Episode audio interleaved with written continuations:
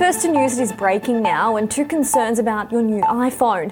China's COVID restrictions will slow iPhone 14 Pro shipments. Apple says it will ship fewer smartphones because of COVID 19 restrictions at its major plant in Zhengzhou, China.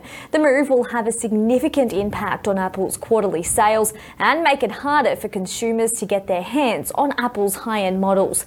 Apple is seeing a strong demand for the new models, but in a rare Sunday press release, they added, We now expect expect lower iPhone 14 Pro and iPhone 14 Pro Max shipments than we previously anticipated, and customers will experience longer wait times to receive their new products. Apple is now working closely with its supplier to return to normal production levels.